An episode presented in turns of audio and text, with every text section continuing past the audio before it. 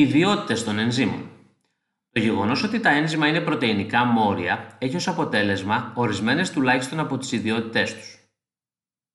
Α δούμε τις κυριότερες από αυτές. Η καταλυτική δράση των ενζήμων καθορίζεται από την τριτοταγή δομή του πρωτεϊνικού μορίου τους και χάνεται όταν η δομή αυτή για κάποιο λόγο πάψει να υπάρχει. Δρούν πολύ γρήγορα.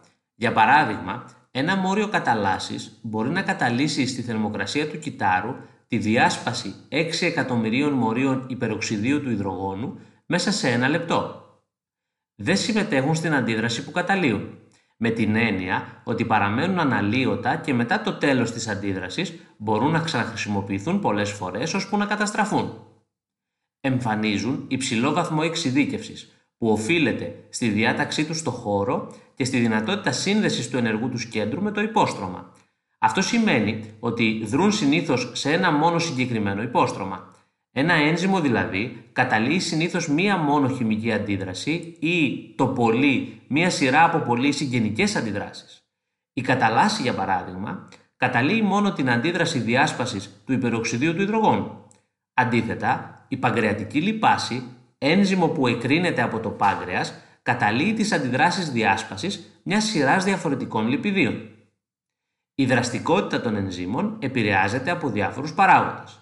Σε αυτούς ανήκουν η θερμοκρασία, το pH και άλλοι.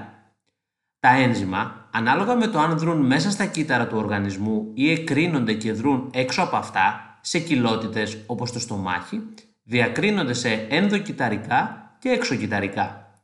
Μέσα στο κύτταρο, τα ένζημα βρίσκονται είτε ελεύθερα είτε δεσμευμένα πάνω σε μεμβράνες.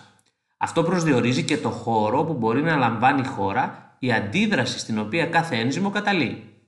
Τα ένζημα παίρνουν συνήθως το όνομά τους είτε με προσθήκη της κατάληξης άση στο όνομα του υποστρώματος στο οποίο δρούν, είτε από τον τύπο της αντίδρασης που καταλύουν. Για παράδειγμα, οι λιπάσες καταλύουν αντιδράσεις διάσπασης λιπιδίων.